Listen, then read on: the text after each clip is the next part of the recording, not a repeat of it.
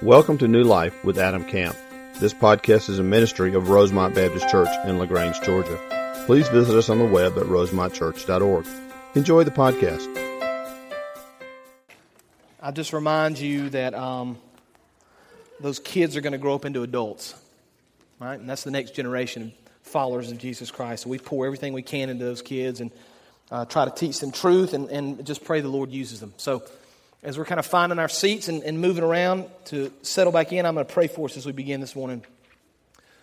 Father, we thank you for this last week. We thank you for all you've accomplished with these kids, Lord. We thank you for all you've done in this church.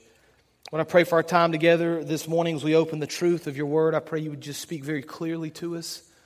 Lord, I pray through the power of the Holy Spirit, Lord, we would be um, convicted, Lord, and, and just changed and shaped and molded more into the image of your Son, Jesus Christ. It's in His name that we pray. Amen. Yeah, VBS week for us is always uh, a lot of excitement. Philip said I would give you some of the numbers. The numbers he gave me, including our workers and children, we had over 350 here this week for VBS. That's an awful lot of uh, people volunteering to make this thing happen between our preschoolers and our children and all the way up through our students. As Philip said, 24 children either prayed to receive Christ or are going to be taking our New Christians class. And if you don't know, we offer a New Christians class to any child that has accepted Jesus Christ or is asking questions and kind of unsure about salvation. And so we go through a process with their parents talking about discipleship, help those kids understand exactly what it means to be a believer and explain baptism and the Lord's Supper to them. It's, it's a phenomenal thing to do. And I just want to tell you, too, uh, if you don't already know it, Philip McClung does an amazing job with our kids. Uh, I think.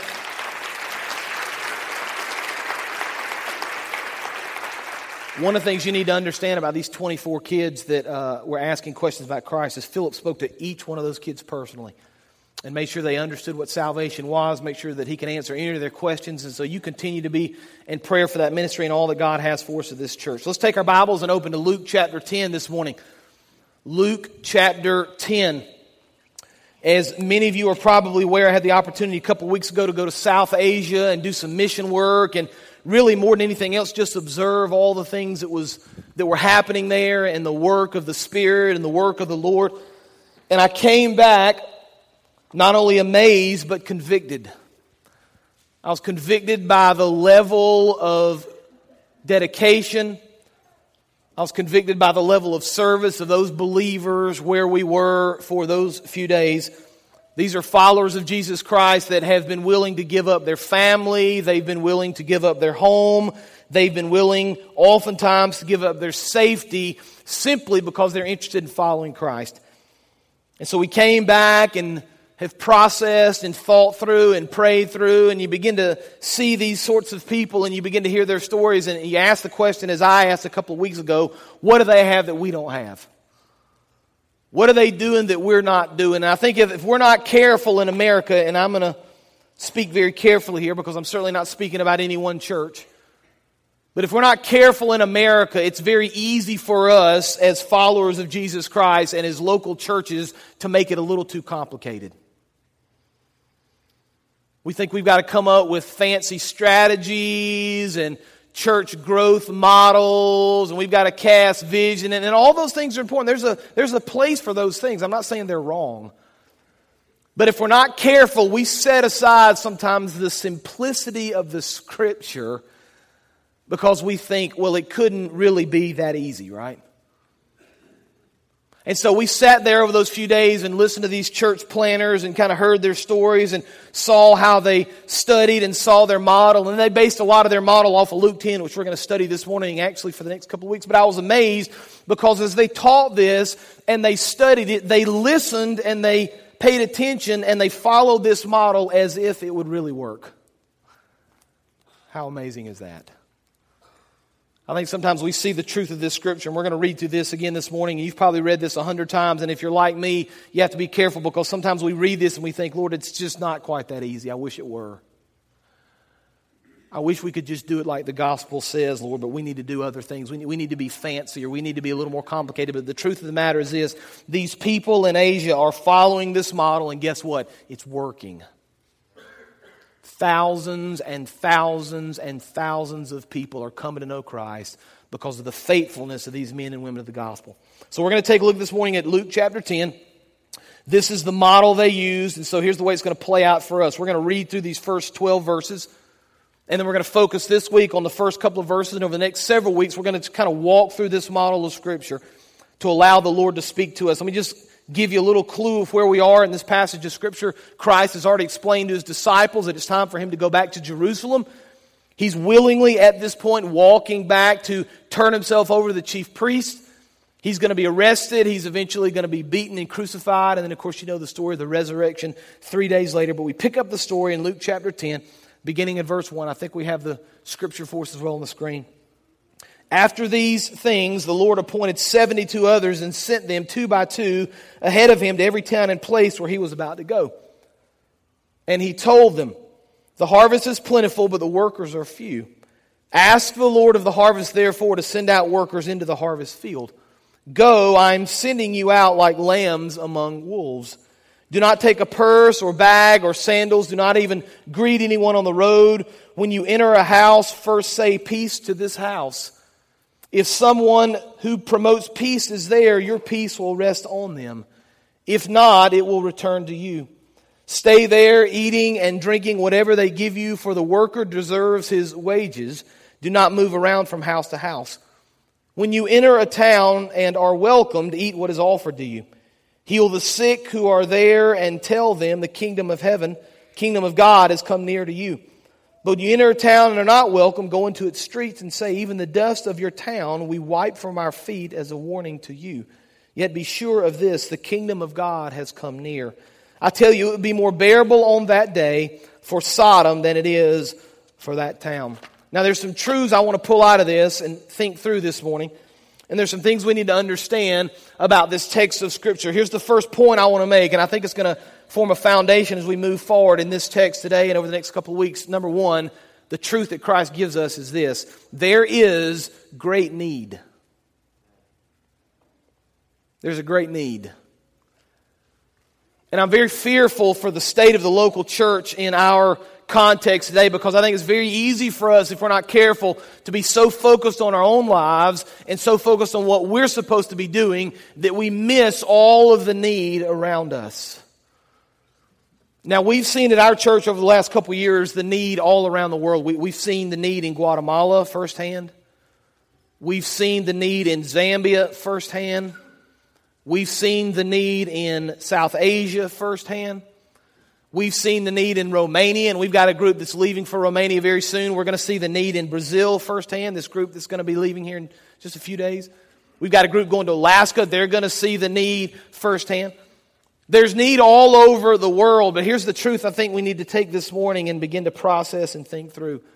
Not only is there need all over the world, but there is great need here in Troup County. And I'm fearful that if we're not careful, we kind of fall into this trap. We need to guard against this. We can never become the church that's interested in sharing Christ with the nations, but fails to share it with our own neighbors. We can't be the church that's so excited to go all over the world that we forget there are literally people across this town that don't yet know Jesus Christ. Now, a few years ago, we had one of these demographic studies done, and, and, different organizations do these. The Georgia Baptist Convention will do one for you, and they kind of base this study on the latest census numbers, and then they kind of make some assumptions based on these numbers, and they give you some statistics. And so we ordered this demographic study, and it came back with all the different information about the numbers of houses and the different people that live there and their education and so on and so forth. But it was interesting to me because as you look through these numbers, the Georgia Baptist Convention estimates that in the population area where we're in, approximately 70% of the people that live in this area are unbelievers. Now let's clarify that just to be sure what we're talking about. Just because somebody goes to church doesn't mean they're a believer, right? Just because they grew up in a church doesn't mean they're a believer. Just because their grandmother took them to church when they were young doesn't mean they're a believer. All those things are good and all those things are important, but we need to be very clear, especially in the Bible Belt. Just because someone has done those things doesn't make that person a follower of Jesus Christ.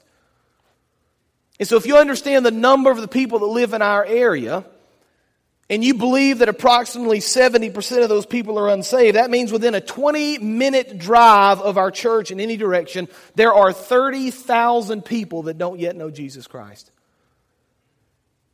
20 minute drive in any direction. 30,000 people that don't yet know Jesus Christ. Now, the Lord's done a great work in our church as far as missions are concerned. We have already gone to the nations. We're going to continue to go to the nations. We're going to continue to fuel that fire. But I think it's awfully important that we come to grips with the fact that there's great need here in our community. And we better be careful not to turn a blind eye to all the people around us that desperately need Jesus Christ. Now, the Lord tells us this in this text. In fact, He says something here that's true in the first century, that's been true every century since and it's true in today's world. He tells his followers that the harvest is plentiful. There's great need, right? We see that. And we celebrate that. There are people that don't yet know Jesus. There's, there's an opportunity for us then to reach literally thousands of people for Jesus Christ. We should see that as an incredible opportunity. But here's the problem with that. Jesus tells us the harvest is plentiful, but you fill in the gap. The workers are what? Few.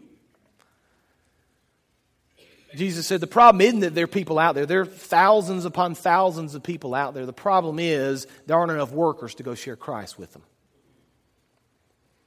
I think the failure of so many churches in our society is that they get too focused on what happens inside the four walls of their own building.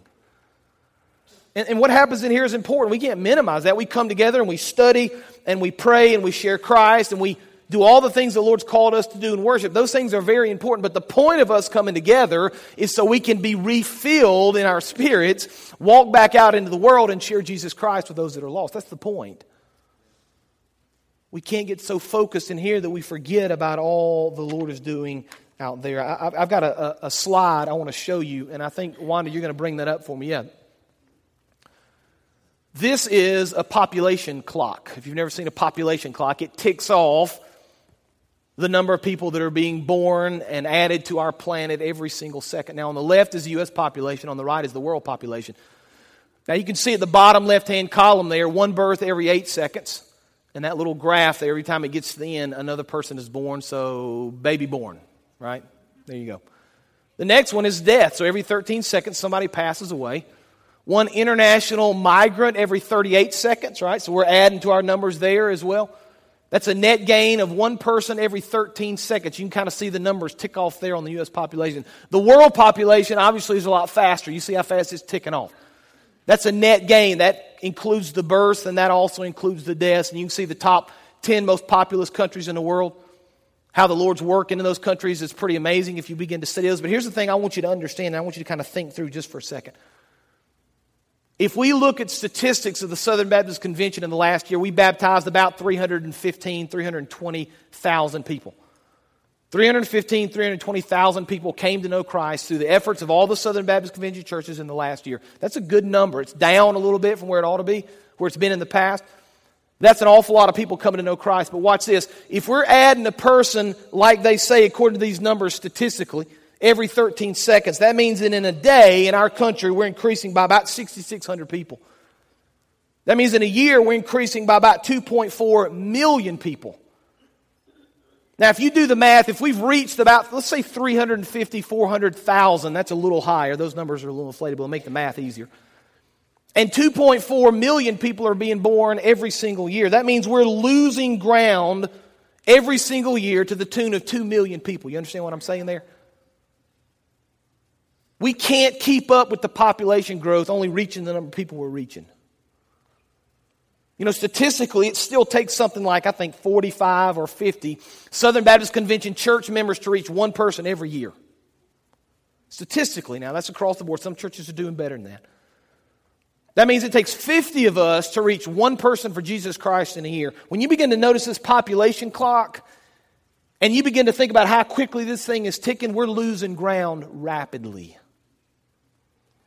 And so, even though we celebrate what we've accomplished in the past and we celebrate all the Lord is doing, we understand that the harvest is plentiful and there are not nearly enough people going out into the fields to share Jesus Christ. Thank you, Wanda. You can take that down. So, what's the point? Well, the point is, God's called us to do something about it, right? There's a great need. You have to be blind not to understand there's a need for the gospel of Jesus Christ all over this world. But I want you to look at verse 1 and see what Jesus does. After this, the Lord appointed 72 others and sent them out two by two ahead of him to every town and place he was about to go. So here's the second truth. Not only do we recognize that there's a great need, but truth number two, this is kind of where the rubber meets the road for us. We must be involved in the process of reaching the lost. We must be involved in the process of reaching the lost.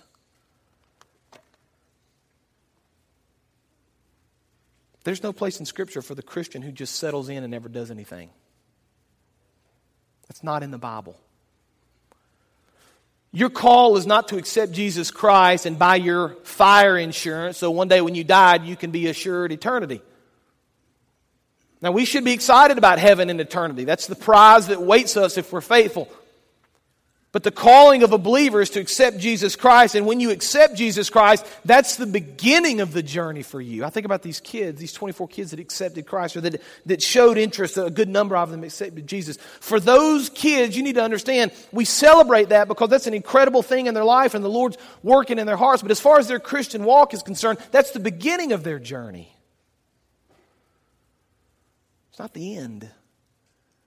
We don't celebrate as if it's over. We celebrate as if this is an incredible thing the Lord has done. Now, what is He going to do with them in the course of their life? How's He going to use them? How's He going to mold them? How's He going to shape them? See, it's kind of interesting as you study this text and we begin to see this need. Sometimes we, we kind of come to this conclusion in our hearts. Well, there's great need. I get that, yeah. There's thousands of people that don't know Jesus Christ. But isn't that, some of us would say, the job of the church leadership to share Christ? Adam, isn't that your job? Isn't that the job of the staff? Isn't that the job of the deacons and maybe the, the, Sunday school leaders? Isn't that their calling? Well, first of all, the answer to that question is absolutely that's their calling. Absolutely that's what they should be doing, but it can't stop there. See, what's interesting to me about this text is Jesus didn't just send out his apostles. He didn't just send out his 12 leaders. He sent out a large group of people a large group of disciples, and he gave them the task of going into these towns and sharing Christ. I need to remind you Matthew chapter 16, verse 24 and 25.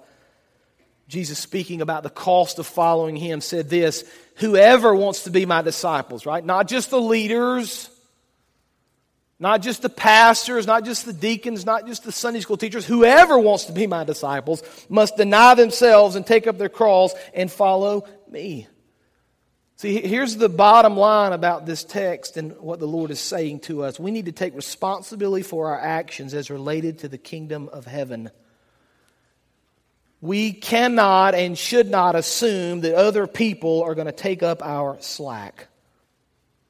God has called every believer to share the gospel of Jesus Christ with somebody.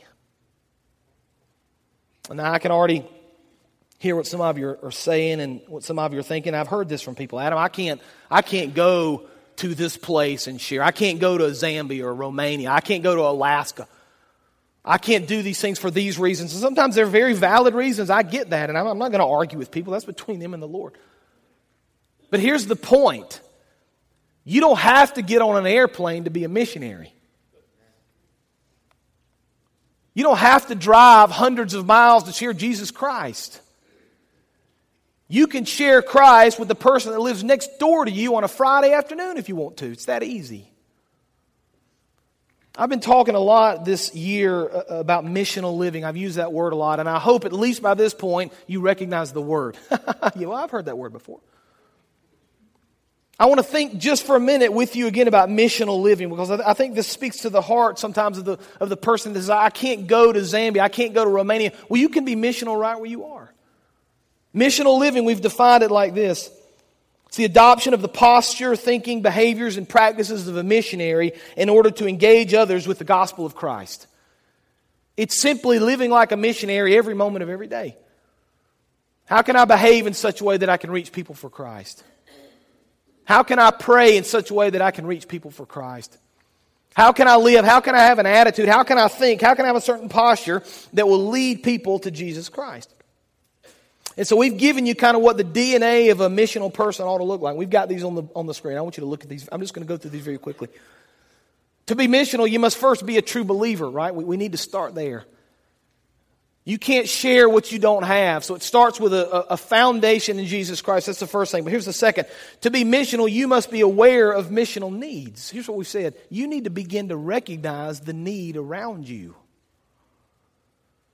We get so focused sometimes with our, our schedules and our to do list and baseball practice and meetings and all the things that we have to do, and those things are important. We get so focused on those things sometimes that we, we, we negate and we miss the need around us. We forget the fact there are 30,000 people within a 20 mile driving radius of this church that don't yet know Jesus Christ. And so the first thing we ought to do if we're going to be missional is just recognize the need. There are people all around me. There's a guy that works with me that's not a believer, you may say. There's a neighbor that lives two doors down that I know is not a follower of Jesus Christ. There's a lady at the ball field who brings her son. I know she's having some problems at home, and I, sometimes I just wish I could talk to her. You need to begin to recognize those needs. Lord, help me see the need around me. Here's the third thing to be missional, you ought to be spirit led. So you begin to recognize the need. Yeah, there's that guy. Now that I'm thinking about it, I hadn't really considered this, but now that I'm thinking about it, there is that guy that works next to me that I'm pretty sure is not a Christian. In fact, we've had some conversations over the years, and I'm pretty sure he's anti Christian. So the next step for you is, Lord, what would you have me to do? Right? Holy Spirit, guide me, direct me. Maybe the Spirit directs you to be bold and just walk up to that person and share Christ. Open the Bible and share Jesus. Maybe the Lord says, just go, just go love that guy. Maybe the Lord says, show up at his house Saturday morning with a, with a, with a rake and a, and a lawnmower and do his lawn, right? Just love him in the name of Jesus Christ. Just figure out what the Lord's calling you. Lord, what are you calling me to do? How can I engage this person on a spiritual level in the name of Jesus Christ? And fourthly, to be missional, you need to be, after you've been spirit led, you need to be initiator of missional opportunities. In other words, you, you begin to recognize the need, right? You're praying about what you do about those needs, and then you initiate it. How many of us have walked through this scenario in our life? We, we, we've recognized the need somewhere. Maybe we've even prayed about it. We've sensed the Lord speaking to us, and then we never do anything with it. Don't raise your hand, but I'd be raising mine often, right? Lord, I've done that. I wish I could have, I should, I should have said that to that guy. I should have, I should have reached out to, I should have loved that person. I should have shared Christ with that person.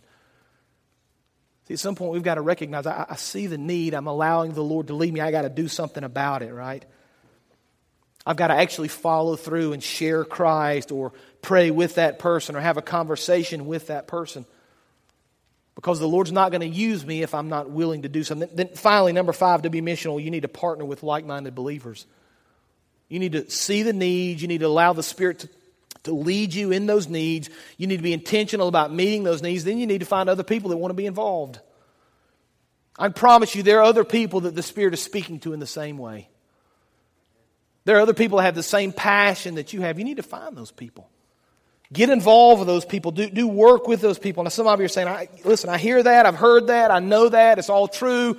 My problem, Adam, is I don't know really where to start. I mean, I just don't know where to start. If you could kind of kind of prime the pump a little bit for me, Adam, and give me some opportunities to maybe serve in a missional context, then I think I could kind of pick this up and run with it. Okay, well, let me give you some opportunities. We have a lot of things going on this summer. It used to be that summer was a time of relaxation. Now summer is the busiest time of year.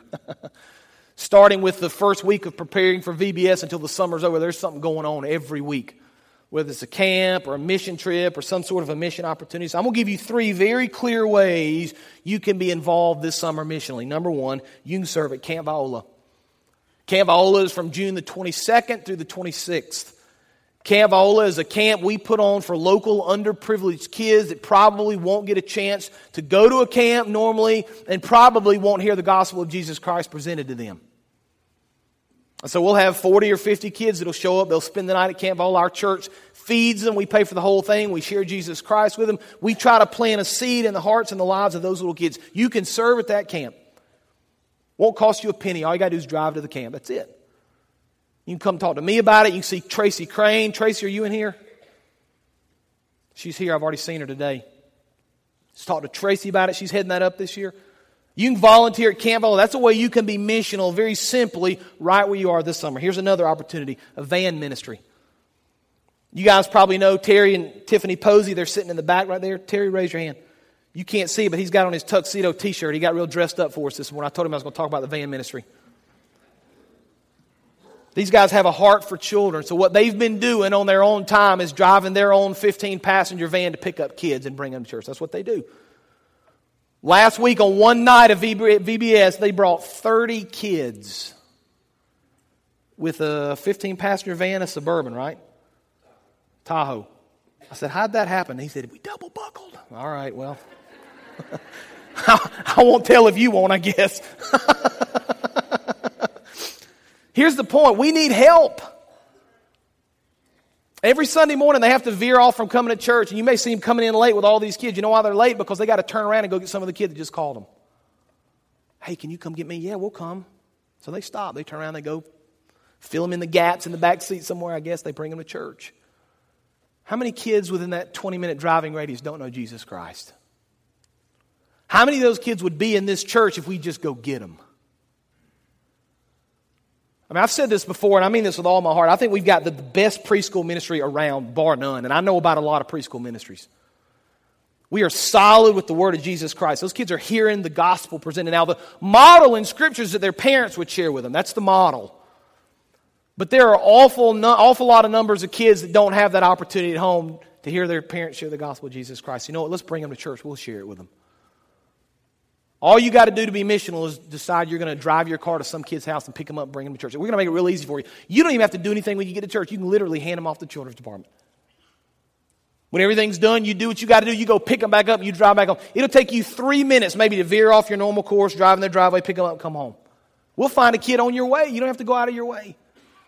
You can be missional right here in LaGrange by driving your vehicle and picking a kid up, bringing them to church. It's that easy. It's just real simple. You can serve Mission LaGrange. Mission LaGrange is June the, July the 6th through the 12th. You probably noticed all the big sticky notes on the breezeway glass windows as you walked in this morning and last week. We're having people sign up. You just basically walk up, you see those little sheets, you sign your name. We got things like Backyard Bible Club. We've got prayer walking. We've got prison ministry, crisis pregnancy center, nursing home, construction, on and on the list goes. You say, well, you know, I work during the day, so I, well, you can serve at night. We have things going on at night. You say, Well, I work third shift. Well, you can serve during the day. We got stuff going on during the day, too, right? You say, I can't do a whole lot. You can prayer walk. You say, My back's bothering me. You can prayer drive. You can get on public transportation and pray as they're driving you. I don't care. We just want you involved. We want you to do something. I don't want you to get to heaven and the Lord say, What are you doing? You're here, but barely, right? I mean, I, I mean, all the things I provide, all the opportunities I gave you to serve. Look, the field is white with harvest. Why are the workers so few? Opportunity after opportunity after opportunity, Christ says we need to go out and reach people for Christ. We need to be missional. We need to love people in the name of Jesus. Now, as we finish up, verses 1 and 2 again, I'm going to finish up with this. So he appointed these 72, he sent them out two by two into all the towns in verse 2. He told them, The harvest is plentiful. We've seen this already, but the workers are few. Now I want you to watch what the Lord asked these people to do at this point. He told them, Harvest is plentiful, but the workers are few. Ask the Lord of the harvest, therefore, to send out workers into his harvest field. Here's the third truth. Not only do we recognize need, not only do we get plugged in in some way, but number three, we need to be praying for the lost. Christ says you need to pray that people will go and share Christ with these people that have never heard. It's not about the numbers of people that need Jesus.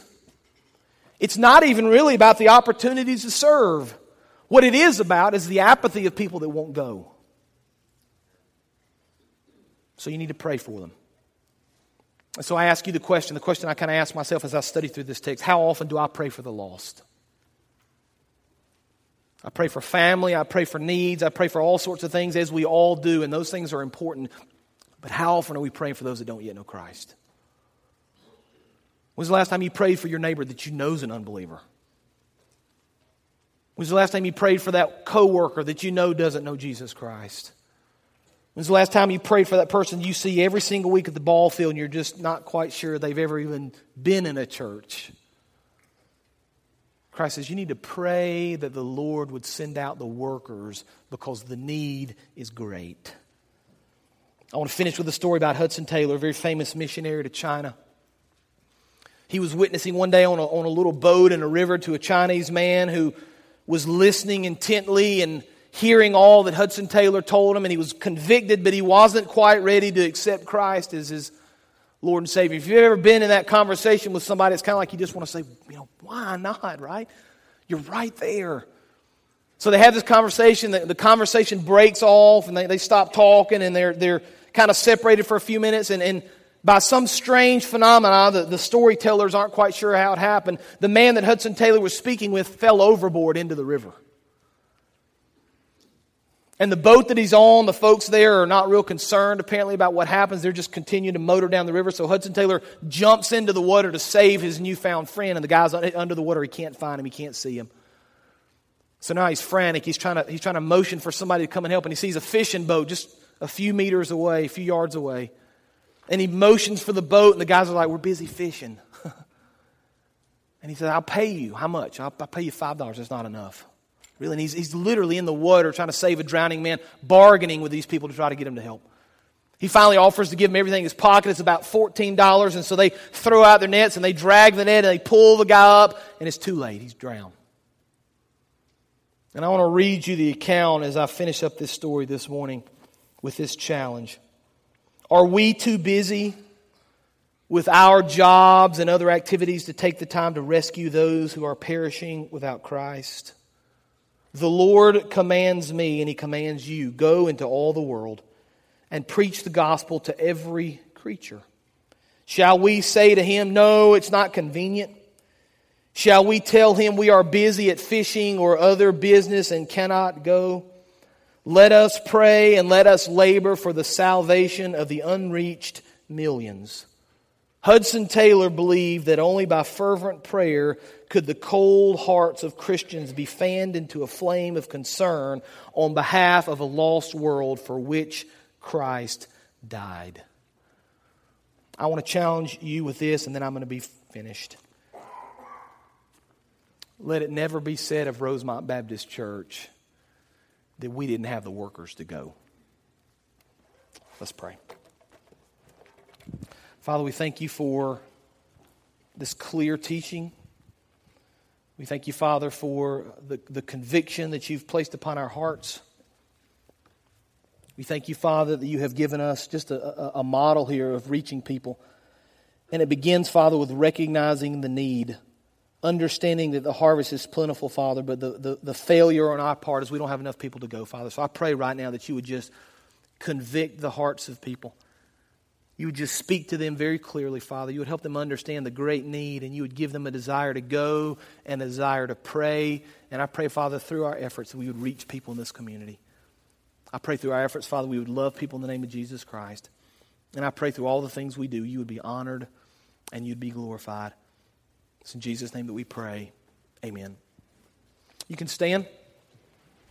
We're going to give you the opportunity for the next couple of minutes if you want to come and pray at the altar. Maybe you want to pray about your place of service, whatever that looks like, about being missional. Maybe there's a lost person on your heart you need to be praying for right now. We're going to give you the chance to do that. We're going to give you the chance to join our church, accept Christ as your Lord and Savior. This is your time now as we sing together. You respond. Thank you for joining today's sermon. We would love to hear how today's message blessed you. Use the Contact Us link on our website at rosemontchurch.org. God bless.